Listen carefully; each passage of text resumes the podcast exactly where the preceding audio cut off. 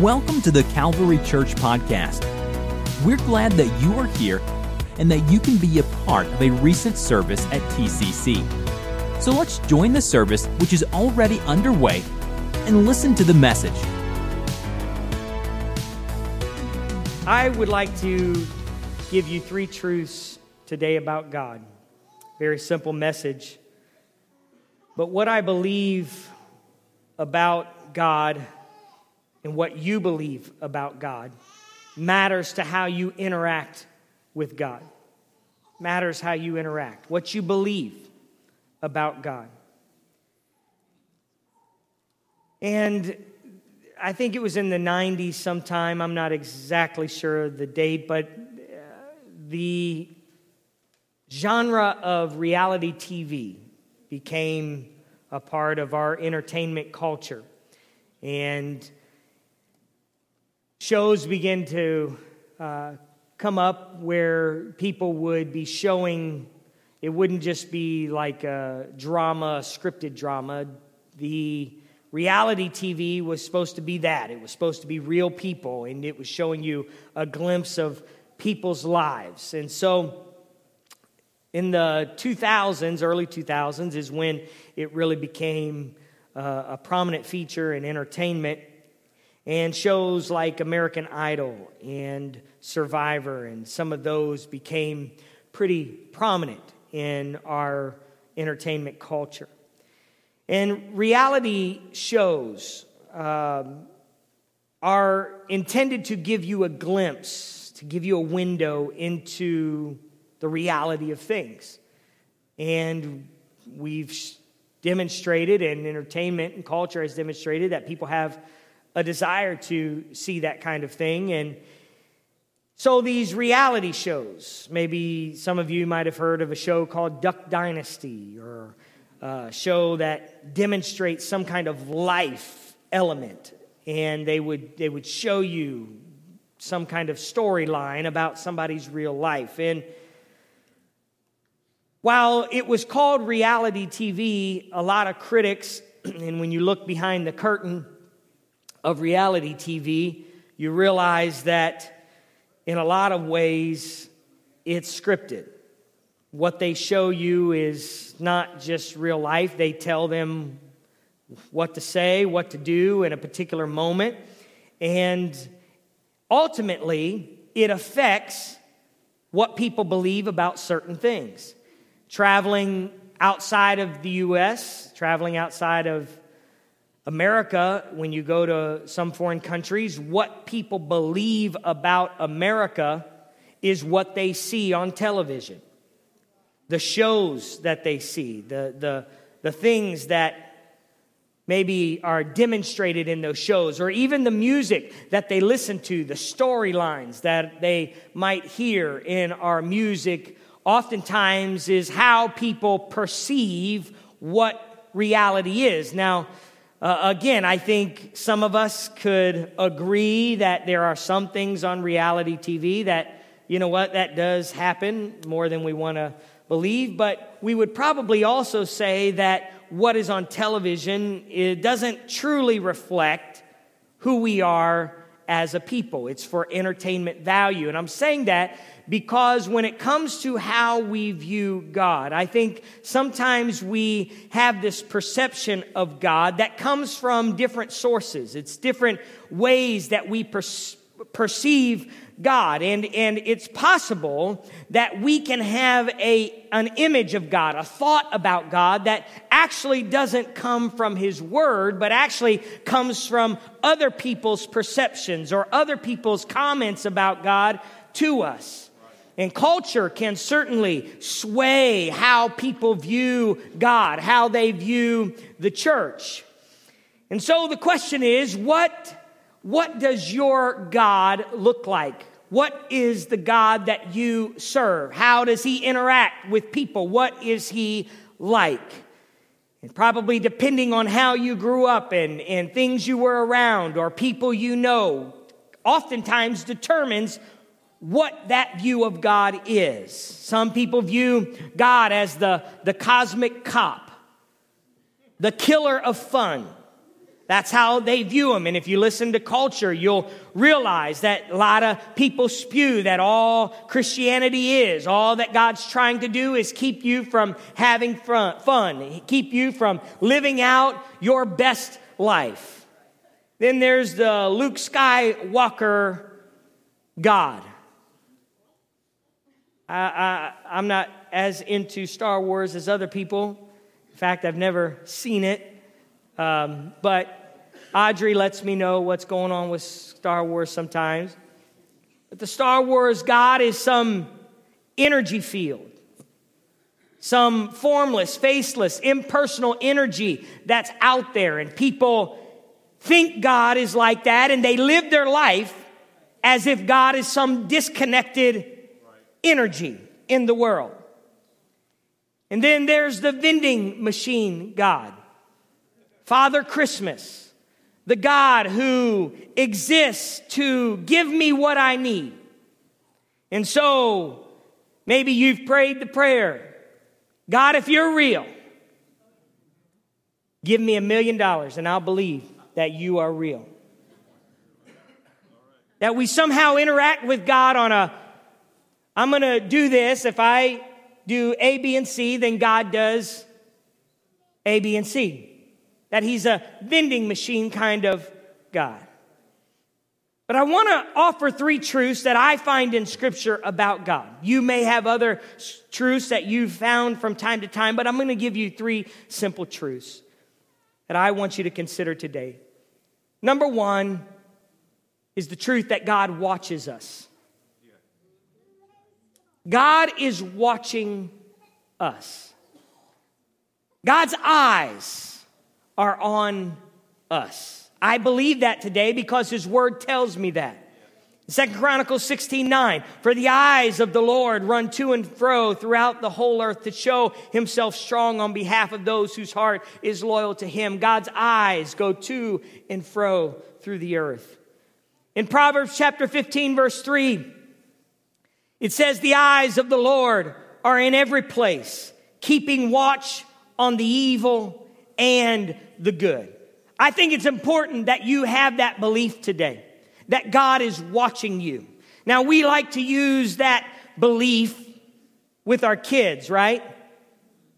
That's a great manipulation tool. Let me just tell you right now, it's a good one. You should try it if you haven't, try it. God is watching. I may not see everything, but God is watching you. Has anybody ever used that? No? Uh, am I up here all alone? Brother John, I know Clinton's heard that phrase probably once or twice. God is watching. And I think it's important that we believe that. That God is watching. That God is paying attention. That we're not just living this life disconnected from the attention of God that God is paying attention to the things that we do, how we interact in the world.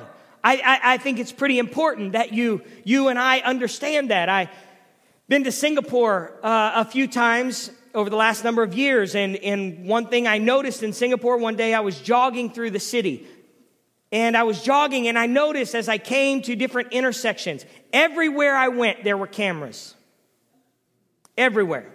There was not a place that I went that I did not notice a camera, and who knows how many cameras I did not notice. But they're watching. Everywhere people go, they're watching, they're watching. And I love Singapore, it's a beautiful place, but they're watching. And I think it is important that we have that perspective that God is paying attention. I think it's important the decisions we make, the things that we say, how we interact with people, that we believe that God is watching. And I think that some people stop here in their relationship with God. That they say, you know what, I believe God's watching, but, and they just go on. But I, I, I want to add to that, I believe that God is watching, but I don't believe that God is just a spectator in life. I don't believe that that's his sole existence and his sole interaction is that he is just simply watching us. But the second truth that I want to tell you today is that God not only sees you, but God knows you. God knows who you are.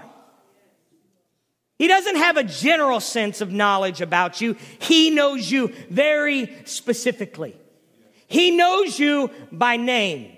He knows you by how you interact in life. He knew your parents, your grandparents, your great great parent, great great grandparents. He knew you can keep going back. God knows every aspect of your life.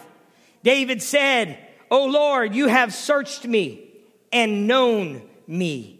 You know my sitting down. You know my rising up. You understand my thought afar off. Isn't that interesting? God's just not up there watching in a general sense. Like, have you ever flown in an airplane and you see the cars going back and forth? That's such a cool perspective. There's a general sense of what is happening on the ground. But no, God gets into the middle of our lives. He understands exactly who you are. He understands what time you got up today.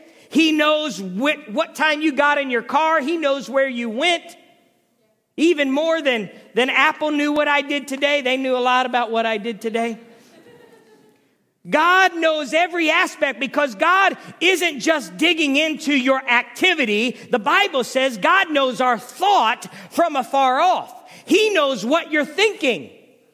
I'll tell you what, nothing scares me as much as the technology that they're trying to come up with that trying to read your thoughts. That's a scary thought. What if, what if we could read each other's thoughts in this room? What if we had the Google glasses on and I could tell what you were thinking? I would quit. I know I would quit, okay? I know that. But God doesn't just know our activity, He knows our thoughts.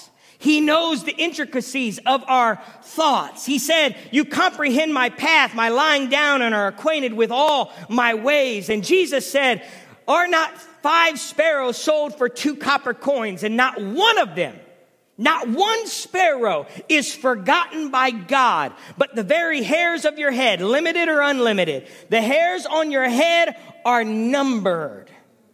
Do not fear, therefore. You are of more value than many sparrows. God is watching, He's perceiving what's going on in the world, but He's also watching your very steps and your very thoughts. That's important for us to know. That God is not disconnected from the reality of your life.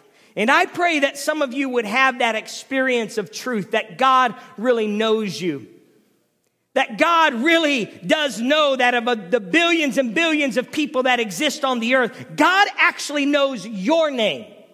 He knows what's going on in your life. Not in a general sense. He knows the details of your life and He cares about it.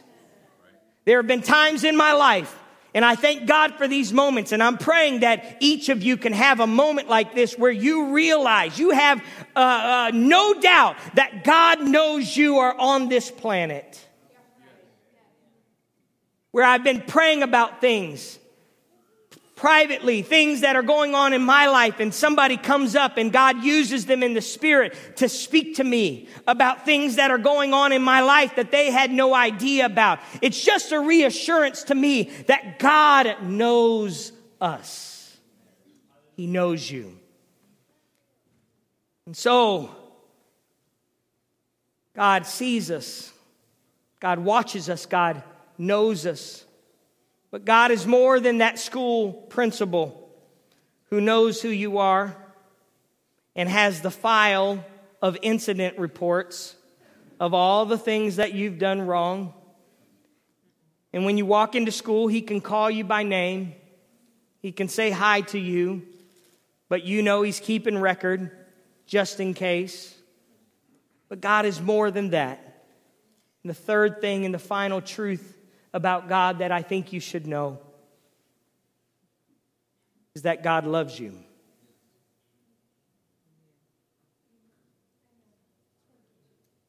God loves you.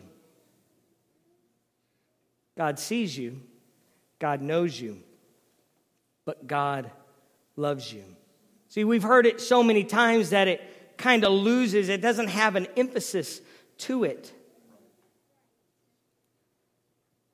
But it's a powerful truth that if you lose that, the enemy can absolutely create fear and shame and guilt and doubt in your life if you don't have the truth and don't know the truth that God loves you. See, God wants a relationship with you. So when we talk about a perspective of God, that is, God sees us, God knows us, but why does God know us? Because He wants to have a relationship with us. But in order for a holy God, in order for a holy God to interact with people who are unholy, something has to happen because God's holiness cannot stand in unholiness. God's holiness cannot interact with unholiness. And that's a very important truth because when we, we see God, we see God, the Bible says God is holy. God is separate. God is apart.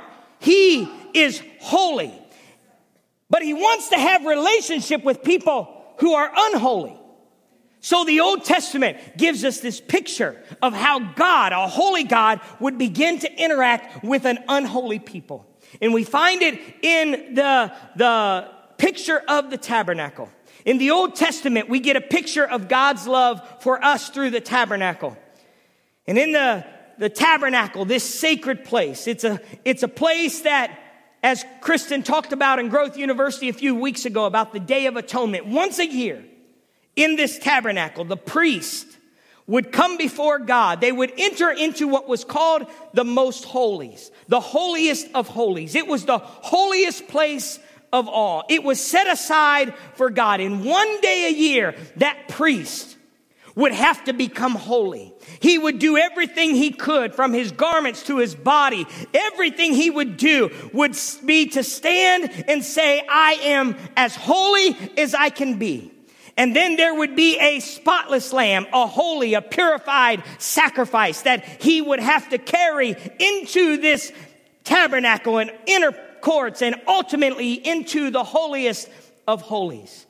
And he would stand there, one man, once a year, would stand in this most holy place.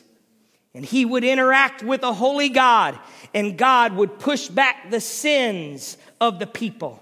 He would agree to say, you know what? I'm not going to judge you this year. I'm not going to punish you this year. But it all rested on one person to be holy. It rested on one individual who would say that they are as holy as they can get. And there was a sacrifice that was pure and holy. And so the Day of Atonement was a sober day on the Jewish calendar. In fact, it was so sacred that life and death literally hung in the balance. It hung there, suspended, waiting, determining whether or not the high priest and the sacrifice were holy. And so that day would come, and that high priest would enter, and a holy God would interact with people. Now, when it comes to the holiest of holies, we talk about it. Many of you have heard of the tabernacle. You've heard of this. And there, in the tabernacle, there is an outer court. Then there's the inner court, which is inside of the tent. And then inside of that tent is another area called the holiest of holies. This is where God would show up. And it would be similar to how people, many people, not everyone, but many people view a church building as a sacred place. It's a sacred place to many people. And so we have people who come in our parking lot uh, throughout the week, and many times we'll see them parked down at the end or parked over here. And, and I've been, I've went up to people in the parking lot just asking them why they're here, what, what they're doing. And, and many times they will say, I'm just here praying. I'm just here, just getting my thoughts together, just thinking, had a moment, and I wanted to come pray because they see this place as a sacred place. And so they, they are on the outer courts. But then we know that there are people like you who walk into this place and you're willing to come into this place and worship God. And we thank God for that. And we thank God for uh, just the opportunity to come. But many people feel like they can't even walk into a church until they get their life right because it's kind of a sacred place. It's a, it's a place that's set aside for the worship of God. And then inside of this sanctuary, if I were to ask you, what is the most sacred place inside of this sanctuary? Many of you would say it's this altar and it's this pulpit. When people stand behind here, there is a reverence that is given to this place. And, and it's like the holiest of holies. Now, let me just say that I don't feel like I'm the holiest person in the room. All right. But it's the picture, it's the visual of the sacredness of the space. There's an outer court, inner court, and then there's this holiest of holies, this place where God would meet. And this is how this holiest of holies was so significant. And inside of this place, like there's a pulpit standing here, there was an ark that stood in that room. It was called the Ark of the Covenant. Why was it called the Ark of the Covenant? It was called the Ark of the Covenant because uh, it was a piece of furniture that represented relationship. It was the Ark of the Covenant. People who were in covenant with their God, and God would show up to them. Ben Rodriguez and I were talking the other night, I think, when the Day of Atonement series was going on in the app time. Many people assume and kind of think that the holiest of holies had one piece of furniture in it. And it had the Ark of the Covenant in it. And that is true. But actually, when you look at the description of the building of the tabernacle, you realize there were two pieces of furniture actually in the holiest of holies. And it was the Ark of the Covenant. It was the Ark of the Covenant that had the Ten Commandments and the rod of Aaron that budded and the manna from heaven. It had the container of God's relationship with people. And in reality, that holiest of holies was a place of judgment. It was a place where God would decide if he was going to punish his people for their sins. But there was a seventh piece of furniture in that room and it sat on top of the Ark of the Covenant and it was called the mercy seat. And the mercy seat was designed separately. It was, it was his own piece of furniture. And it was in that holiest of holies that God said, not only am I going to judge the people, he said, but I'm going to provide a way for my holiness to descend to unholy people. And the way it's going to happen is because of the mercy seat. I'm going to allow Although my word declares that humanity has to be judged for their sin, I'm going to declare mercy is present in my holiness. Oh, hallelujah. And so God allowed with that blood from that sacrifice to be applied to that mercy seat. And God said, I'm making a way for a holy God to connect to an unholy people. And it was exactly what the picture of Christ was. Christ represented that entire picture. He was our high priest and he was our spotless lamb. One man went in there and poured that blood and applied that blood, and out of that was forgiveness. So when Christ hung on the cross, as both the high priest and the spotless lamb. What happened in the temple? The veil, as Kristen talked about, the veil was ripped in two. And God said, I'm not just standing afar watching. I'm not just knowing who you are, but I'm going to make it possible for a holy God to have relationship with everybody, everyone in the world. I'm making it possible. And so he split that veil in two, saying that that mercy that was represented in the holiness of God is now available to everyone who wants it. And if you're here today and you need the mercy of God, you've fallen from God, let me tell you today, that's why He died. That's why He was buried. That's why He rose again to bring you and I mercy. Oh, hallelujah. And so Hebrews says, but Christ came as the high priest of the good things to come with the greater and more perfect tabernacle, not made with hands, that is, not of this creation, not with the blood of goats and calves, but with his own blood. He entered into the most holy place once and for all. How, what, and what resulted? Having obtained eternal redemption. Oh, hallelujah. You and I have the opportunity to be free from the guilt and shame of sin. And so Jesus said, For God so loved the world that he gave his only begotten Son, that whoever believes in him should not perish, but have everlasting life. For God did not send his Son into the world to condemn the world, but that the world through him might be saved. That's why he came not to condemn the world, but to actually make the mercy seat something that could be applied to every human being. So God chose to express his love towards us. So David David said, "The Lord is merciful and gracious, slow to anger, abounding in mercy." He will not always strive with us, nor will he keep his anger forever. He has not dealt with us according to our sin.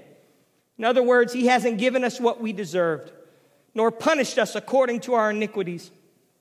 For as the heavens are high above the earth, so great is his mercy towards those who fear him. As far as the east is from the west, so far has he removed our transgressions from us. As a father pities his children, so the Lord pities those who fear him, for he knows our frame. He knows you today. And he knew that there was the capacity for sin in your life. But he said, I'm making a way for mercy to reign. He knows our frame. He remembers that we are dust. As for man, his days are like grass. As a flower of the field, so he flourishes. For the wind passes over in it, it is gone and its place remembers it no more. But the mercy of the Lord, but the mercy of the Lord is from everlasting to everlasting. From everlasting to everlasting. That's a great hope for me today. That's a great hope for me today. Thank God for his mercy. As I near a close, when we consider mercy. There's a character in Scripture, in my opinion, that deals with mercy. It's the life of Jonah.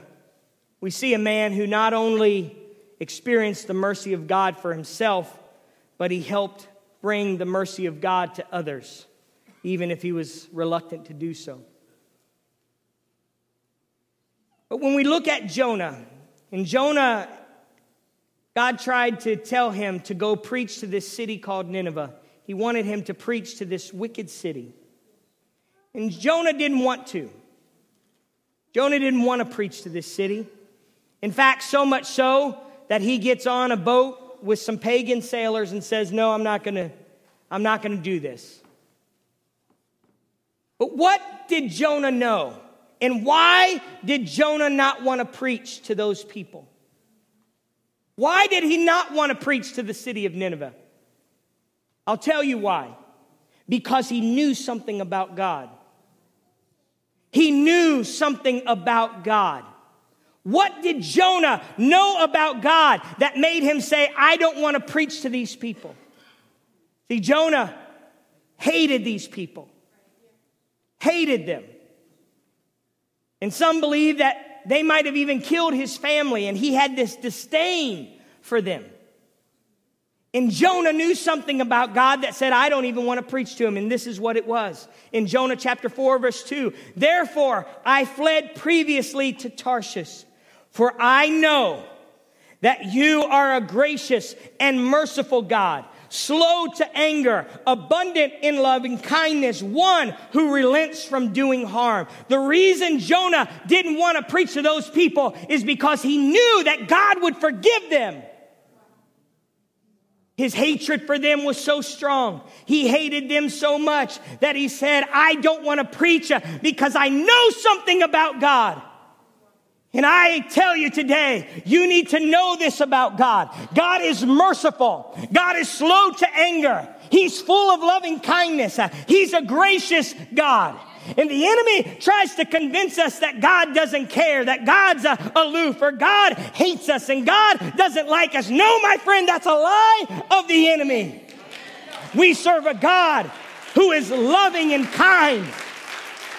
And Jonah knew it. Jonah knew it. And he said, I, I don't want to do it because I know, I know how God is. You ever had those people in your life? You just knew what they were going to do was going to be so awesome and you were going to look so terrible as a person. Jonah knew, Jonah knew this is the type of God that we serve. And so, you know the story. Jonah gets on that boat. And a lot of times, I want to add a little component here to mercy. A lot of times we think of mercy as the moment. God forgives our sins. We're free at that moment. And that's mercy. But I want to add another component to mercy. Because when Jonah gets on that boat and that storm comes, right? A storm comes. And they're all scared. What are we going to do? Jonah knew. Actually, that storm's from God. And that storm is about me. They throw him in the ocean. And a big fish, I'll use the biblical word, fish swallows Jonah. Now, I personally believe it was a blue whale. That's, you can, that's, that's my professional opinion based on my study of science and biology. Blue whales are like you can put three school buses, four school buses in a blue whale. All right. So they throw him in the ocean. He gets swallowed up by a whale. But what I understand about mercy is this mercy isn't just an event, one event where God forgives. Mercy, many times, is a no. Many times it affects our direction, it challenges us. It's sometimes difficult. Mercy sometimes is difficult because when you consider the mercy that God gave Jonah. That storm was, a, was mercy. That storm was mercy. That ocean was mercy.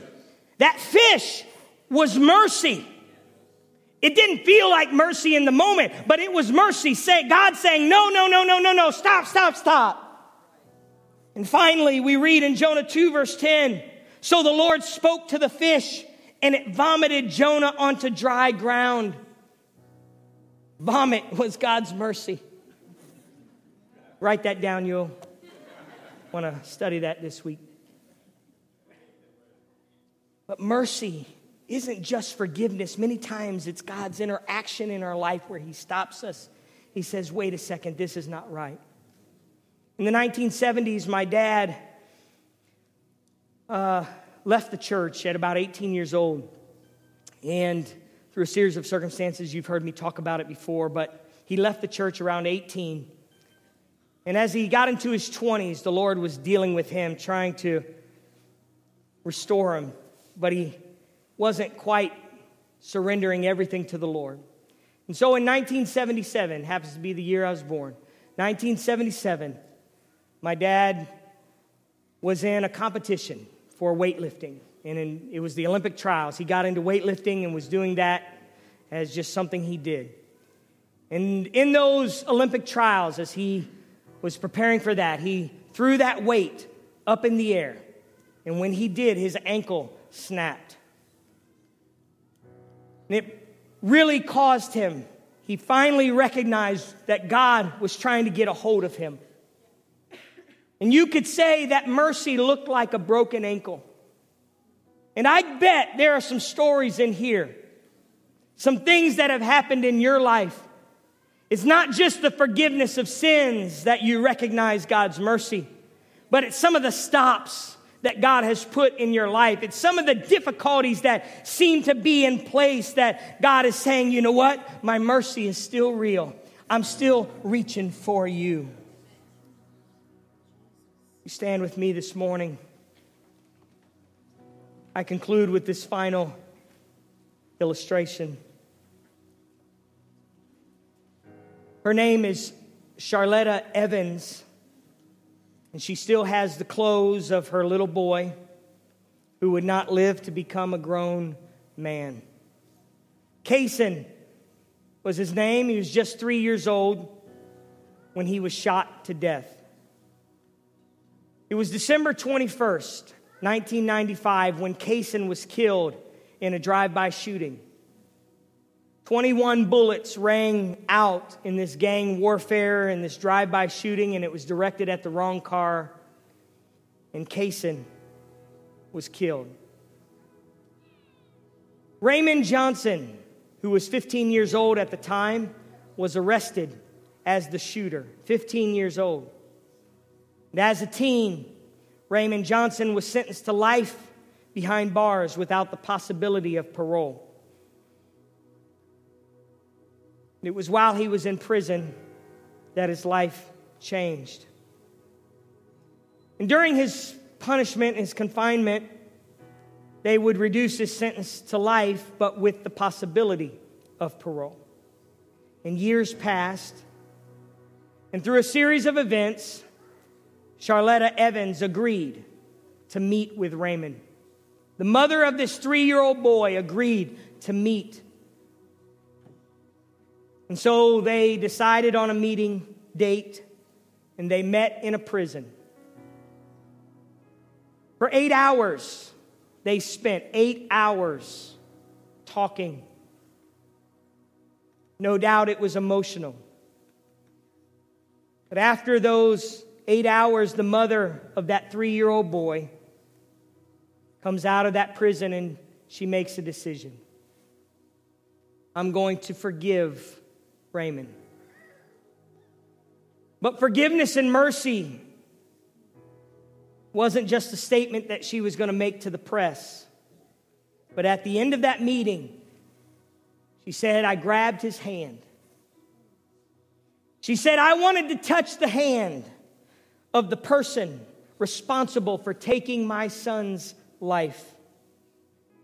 And I wanted to touch him so that it would be real to me that I forgave him. And she looked him in the eyes. She said, I forgive you. But she did something else that to me is amazing and something that really grips my heart. She said, I left there, I hugged him, and I accepted him as my son. She said, I can truly say, I love the young man, and I love him enough to take him as a son and care for him. A reporter asked her, How could you accept the killer of your son as your own son now? She said, I didn't want him to suffer anymore because he had such a hole in his heart for taking my son's life. And so, twice a week, she talks to him on the phone. She goes up and visits him, and she gives him money. Now, that's beyond human reasoning, but it's the best example I've ever heard, the closest thing I've ever heard to how God loves us.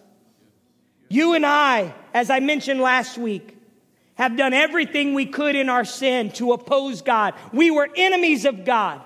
But God said, while you were still sinners, I'll die for you. Why would God die for us? Why would God love for us? Why would Jesus Christ die for us? Because he wanted relationship with us. He would invite us into his family as I talked about last week. And I want you to understand today, I don't know what you where you are on the spectrum of your belief in God. I don't know where you're getting your views of who God is. God does watch us from a distance. God does see us going to and fro. And God does know us very intimately. He knows every detail of our life. But let me tell you, never forget that in all of that, God loves you. God cares about you. God allowed a sacrifice to be made so that you could find new life, so that a holy God could come into contact with an unholy people and he would tell us, Be ye holy, for I am holy.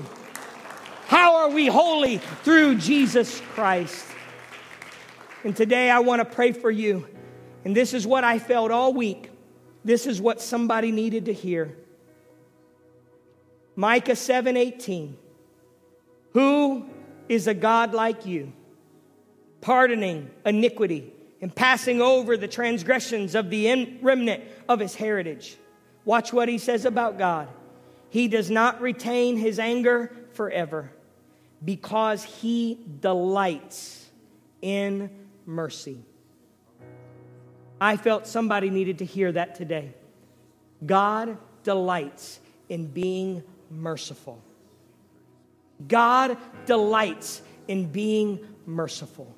That's why the writer says, Who for the joy that was set before me, enduring the cross, despising the shame, Jesus Christ delights in giving you mercy. I want to pray for you in closing. Lord God, we come to you in this moment. God, we come to you, God, with different perspectives of who you are and how you interact with us. God, many God, in this room have had some tough deals in life. They've had some even some hurt and some pain. God, as it relates to church and people who were supposedly godly. Lord, and I'm praying today, I'm praying today that you would demonstrate your love in this room today. God, that your mercy would be present. For those, God, who maybe think that you are just distant, that you don't really care, God, I pray they would draw near and they would sense that you're walking near them today. You're reaching out to them today.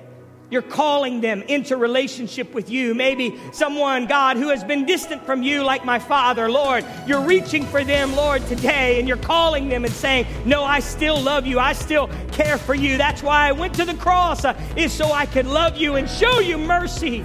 Oh God, I pray today that your mercy would flow in this room like a river. Let it flow in this room like a river. This podcast was brought to you by the Calvary Church in Cincinnati, Ohio.